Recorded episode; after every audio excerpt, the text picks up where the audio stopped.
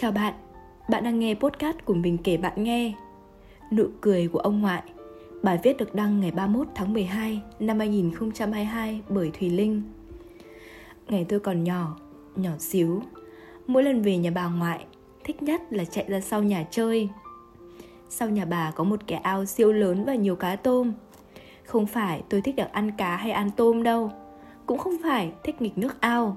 Vì bà dặn chỉ được đứng xa nhìn nếu ngã xuống ao là nguy hiểm lắm. Tôi sợ một phép. Thực ra, tôi thích đứng với em họ, nhìn ông ngoại và bố đánh cá. Hai đứa ngồi trong chiếc xô, để xíu có cá thì bỏ vào. Ông ngoại đi vòng quanh ao lùa cá vào vó đánh. Bố trời có vậy, nâng cao cái lưới to đùng với thật nhiều cá tôm. Con to, con nhỏ thi nhau quẩy nước tuế tung. Những giọt nước bay lên được nắng chiếu vào, như những viên pha lê đang nhảy múa dưới ánh mắt vui sướng của ông ngoại và bố của tôi. Mấy đứa nhỏ chúng tôi cũng hét lên sung sướng đến khàn cả giọng. Rồi đến khi ông ngoại nhắc, nói bé đi con, khàn giọng ốm đó. Hai đứa mới im ngay. Nhưng vẫn sung sướng nhặt cá, ông để lên bờ rồi bỏ vào chiếc xô nãy giờ chỉ có rêu và nước. Ánh nắng cuối chiều mùa hè ấm áp hắt lên gương mặt ông ngoại, hòa cùng nụ cười thật tươi của ông. Bỗng khi đó tôi thấy ông đẹp tới lạ lùng đến tận bây giờ sau đó gần hai chục năm, hình ảnh ông ngoại khi đó vẫn bền bỉ in hằng trong ký ức của tôi. Tôi lại nhớ ông đến nao lòng. Trong suốt quãng thời gian ngày bé đó, mỗi lần được ông rủ đi đánh cá, tôi lại vui sướng như được mẹ đưa đi chơi trung tâm thương mại. À không, sướng hơn nhiều.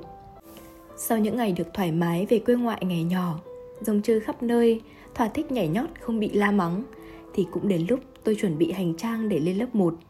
Số ngày về quê thưa dần, Thay vào đó là những bài tập mẹ giao dày đặc chữ là chữ, số là số, nhức hết cả đầu. Theo lẽ tự nhiên thì sau một ngày đi học về, ăn cơm tắm rửa, tôi lại ngồi vào bàn học một cách ngoan ngoãn. Một tháng sau đó, tôi lên lớp 1 với một tâm thế vô cùng tự tin vì bài nào cô giáo giao cũng làm ngon lành vì mẹ đã hướng dẫn cho tôi những dạng bài này cách đây vài tháng. Tôi thầm cảm ơn mẹ.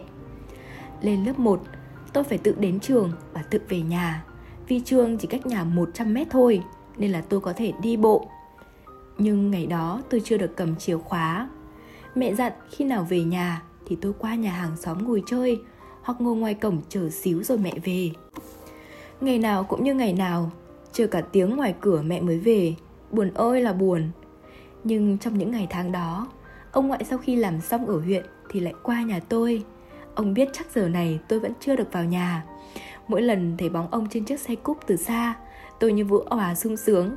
Phần vì tôi ngủ một mình buồn thiêu Phần vì biết ông sẽ chở tôi đi mua một món quà ăn vặt tôi thích. Thường tôi sẽ chọn một gói bim bim thật to. Ông chở tôi đi vòng vòng quanh khu nhà mình. Ông chở mẹ về thì chở tôi lại nhà. Rồi ông về luôn. Ông bảo ông về ăn cơm với bà ngoại cho vui.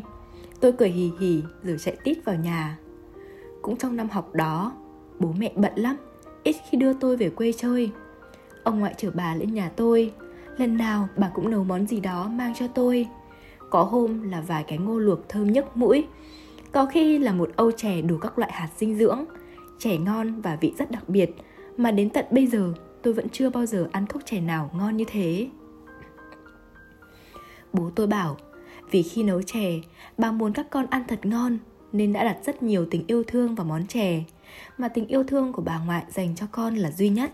Nên vị cốc chè đó mãi mãi không bao giờ có phiên bản thứ hai. Ngày bé, nghe bố nói thấy dài quá. Ngại nghe, cứ cười khì khì. Giờ tôi đã lớn, nghĩ lại, sống mũi lại cay cay. Trong mấy năm tiếp theo, buổi tối, ông vẫn thường chở bà lên nhà tôi chơi.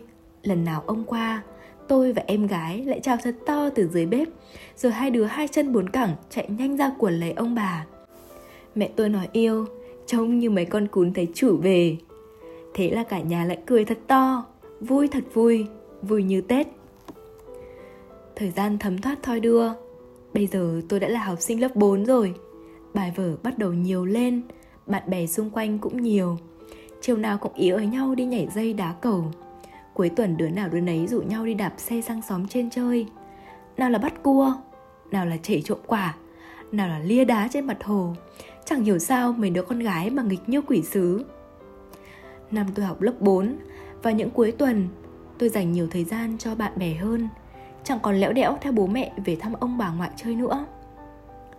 Một ngày như mọi ngày, khi đi học về, tôi vỡ quăng chiếc cặp sách nặng trịch cái bịch xuống sàn theo quán tính thông thường, tôi sẽ nhảy tót ra ngoài đường chơi. Nhưng tôi bỗng thấy mẹ ngồi một góc khuất trong phòng khách, với đôi mắt đỏ hoe. Tôi, đứa trẻ 10 tuổi, lần đầu tiên có cảm giác bất an đến dùng mình. Tôi chạy lại gần mẹ. Mẹ tôi không nói gì. Nhìn tôi và khóc nức nở, như một đứa trẻ bị tước đoạt một món đồ chơi nó vô cùng yêu thích.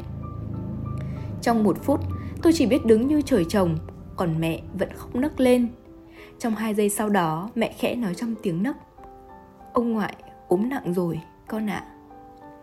tôi nghe tiếng được tiếng mất, sững sờ, bẽ bàng, đứng trong bóng tối, khóc thật to. Phút chốc đó, tôi hiểu lời nói nửa đứt gãy của mẹ. Ông ốm, nhưng ông ốm nặng. Nặng đến mức mẹ tôi khóc trong nỗi bất lực như vậy. Chắc là ông khó qua khỏi. Nghĩ đến đó thôi, tôi lại đứng khóc tức tưởi, khóc tu tu, ôm lấy mẹ thật chặt. Ngày hôm sau, bố chở mẹ con tôi về thăm ông đã hơn 3 tháng tôi chẳng về. Ông hình như đã gầy hơn. Gương mặt ông dường như góp lại. Làn da của ông vàng vọt lắm. Bà ngoại vẫn đang nấu nước sau nhà. Nghe tiếng tôi, bà chạy lại, ôm lấy tôi, trách yêu. Lâu lắm cháu không về. Tôi đứng im cho bà ngắm, không nói một lời. Nói gì thì tôi sẽ sợ nói trong tiếng nước mắt. Nếu vậy, ông ngoại đang đứng cạnh tôi đây sẽ phải đau lòng. Nên tôi đứng im im như một khúc gỗ, người lạnh toát bữa cơm hôm đó, tôi thấy ông ăn ít hơn. Bỗng thấy ông ít nói hơn, thi thoảng thấy ông xoa phần bụng dưới. Ông vẫn hỏi chuyện tôi nhẹ nhàng, và nụ cười của ông vẫn chẳng thay đổi. Hiện hữu như một thứ trang sức quý hiếm mà tạo hóa chỉ ban tặng cho mỗi ông tôi thôi. Vẫn đẹp, vẫn ấm áp, nhưng hôm nay, đâu đó trên gương mặt ông phảng phất chút buồn. Hôm đó ăn tối xong, nhà tôi chuẩn bị đồ ra xe, rồi về thị trấn nhưng tôi xin mẹ cho tôi ở lại chơi với ông bà một hôm. Dù sao, ngày mai cũng là chủ nhật. Tôi ngủ với ông bà, nằm cạnh ông, tôi ngủ ngon. Dù là đứa trước đây chẳng bao giờ chịu ở lại ngủ với ông bà chỉ là một đêm. Thế mà lần này, chỉ lần này, tôi nằm ngoan giữa ông bà, ngủ một mạch từ tối đến sáng tinh mơ, không mộng mị. Sáng hôm sau, ông ngoại vẫn dắt tôi ra vườn chơi, bắt con cào cào châu chấu. Ông vẫn kể tôi nghe những câu chuyện xưa thật xưa về chiến tranh khốc liệt, về cuộc sống khó khăn, ngày ông và bà đều trẻ. Tôi ngồi cạnh ông, lơ đãng nghe câu chuyện ông kể. Thi thoảng nhìn thấy ông nhoẻn miệng cười, nhưng không hiểu sao nụ cười của ông ngoại xa vắng. Như thể nó sắp tan vào không gian, cùng cây cỏ và bầu trời. Hai tháng sau đó, khi đó đã là vào hè, ông ngoại của tôi rơi vào hôn mê do bệnh tình trở nặng.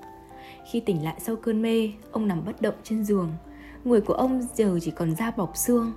Khắp người chỗ nào cũng thâm tím với đủ loại kim tiêm, ống truyền cắm vào thân thể của ông tôi. Tôi bất giác rơi nước mắt. Khi về thăm ông sau hai tháng trở lại nhà để học hành thi cử, tôi đến bên cạnh giường ông nằm, đưa tay nắm lấy tay ông, hỏi chuyện ông. Sợ ông đau, tôi nhẹ nhàng hết sức. Nhưng chỉ mình tôi nói, ông ngoại giờ yếu lắm. Giờ ông chỉ cười và gật đầu nhẹ để đáp lại câu chuyện của tôi cả ngày ở nhà ông bà, tôi chẳng đi đâu. Chỉ quanh quẩn ở nhà trên và chạy vào phòng nói chuyện với ông. Cuối mùa hè năm đó, tức là gần một tháng sau, một hôm đang ngủ trưa, dì tôi lay dậy với giọng run run bên tai. Con ơi, dậy đi. Ông ngoại, mất rồi. Bàng hoàng, ngơ ngác, nửa tỉnh nửa mơ, tôi khóc trong bất lực, bật dậy tìm dép chạy qua ông. Ông nằm trên giường, gương mặt ông tái đi tay ông buông thõng. Đứa trẻ 10 tuổi là tôi đây. Đứng bên cạnh ông nhìn thật kỹ, không dám khóc. Đứng bần thần, chỉ đến khi linh cữu của ông được khâm liệm, tôi bắt đầu nức nở. Khóc vì cay mắt do mùi nhang bay khắp nhà. Khóc vì thấy mẹ và bà khóc. Khóc vì tôi không còn gặp lại ông nữa. Đâu đó chỉ là hy vọng gặp lại ông trong những cơn mê. Sau ngày ông mất, tôi ở nhà bà ngoại một tháng hè. Phụ bà nấu cơm thắp hương cho ông ngoại ở bên cạnh bà cho bà đỡ cô quạnh bà ngoại ít nói. Tôi biết bà ngoại buồn vô hạn. Quay trở lại hiện tại. Tô của hiện tại đã 21 tuổi. Sắp bước sang tuổi 22 tôi vẫn nhớ ông ngoại dây dứt. Và mỗi khi có chuyện chẳng vui, tôi lại lấy bức ảnh của ông ra ngắm để cảm thấy như được ông tiếp thêm sức mạnh để bước tiếp. Tôi thấy như ông đang trò chuyện, mỉm cười với tôi. Nụ cười của ông vẫn đẹp lắm đẹp đến nao lòng. Lớn lên rồi, tôi mới biết ông ngoại mắc bệnh ung thư giai đoạn cuối.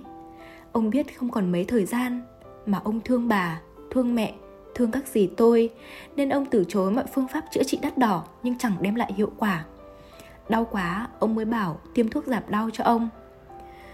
Bố động viên tôi, con yên tâm, ông ngoại ra đi trong thanh thản. Ông đã sống một đời an nhiên như một ông tiên, tốt bụng với tất cả mọi người ông ơi, con từng ước ngày bé. Bao giờ con tốt nghiệp đại học muốn được ông ra hà nội đón lễ tốt nghiệp cùng con? Con được học ngôi trường con mơ ước. Giờ con đã sắp ra trường, sắp được cầm bằng tốt nghiệp. Nhưng ước mơ kia của con không thể thực hiện cùng ông ngoại được nữa. Nhưng con tin chắc ông ngoại vẫn dõi theo con, đúng không ạ? Con hứa với ông, sẽ cố gắng thật nhiều, tốt nghiệp, đi làm, sống một cuộc đời thật có ích sống an nhàn, hạnh phúc như mong mỏi của ông dặn dò con khi bé. Con và mọi người ở nhà nhớ ông lắm. Con cũng muốn ông ghé qua giấc mơ của con nhiều hơn. Ông nhé